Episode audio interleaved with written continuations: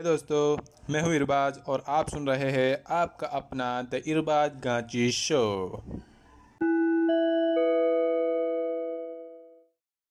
Welcome to our new episode. तो चलिए आज कुछ नया सीख लेते हैं।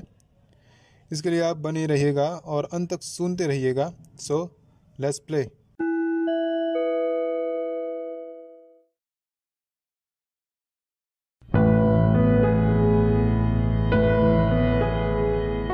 सर, चाणक्य जी ने अपने एक श्लोक में ऐसा बोला था कि जो जंगल में सीधे पेड़ होते हैं वो सबसे पहले कटते हैं और टेढ़े पेड़ हमेशा बाद में।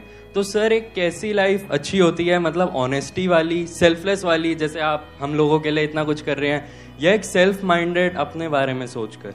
पहले तो सीधे साधे की डेफिनेशन को ठीक करो। आप क्या बेवकूफ़ को सीधा साधा कह रहे हो? ज़्यादातर लोग यही गलती करते हैं। बेवकूफ़ मतलब क्या कि कोई भी आए और आपके साथ में कुछ भी करके चला जाए, उसको आप सीधा साधा कहोगे या बेवकूफ कहोगे?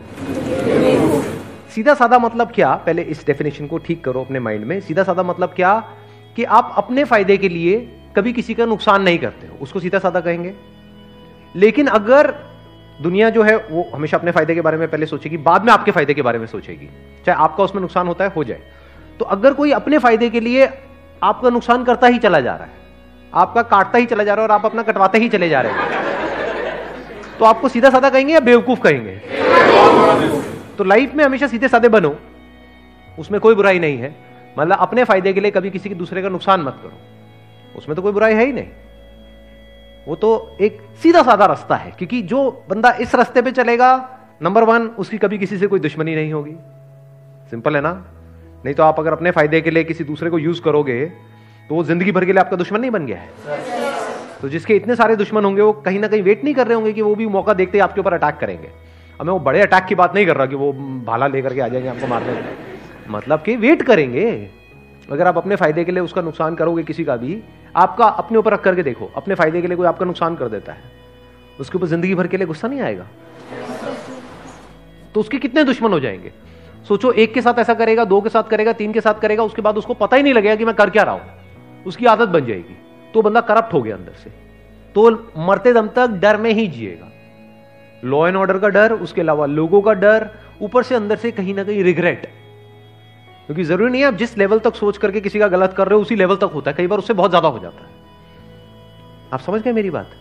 आप सोच रहे हो कि हाँ, मैं मेरे ये करने से सिर्फ इतना ही होगा, लेकिन बाद में आपको पता लगा सिर्फ इतना ही नहीं हुआ, उसकी वजह से यह भी हो गया। तो जिंदगी भर के लिए अंदर रिग्रेट्स आ जाएंगी कई तरह की।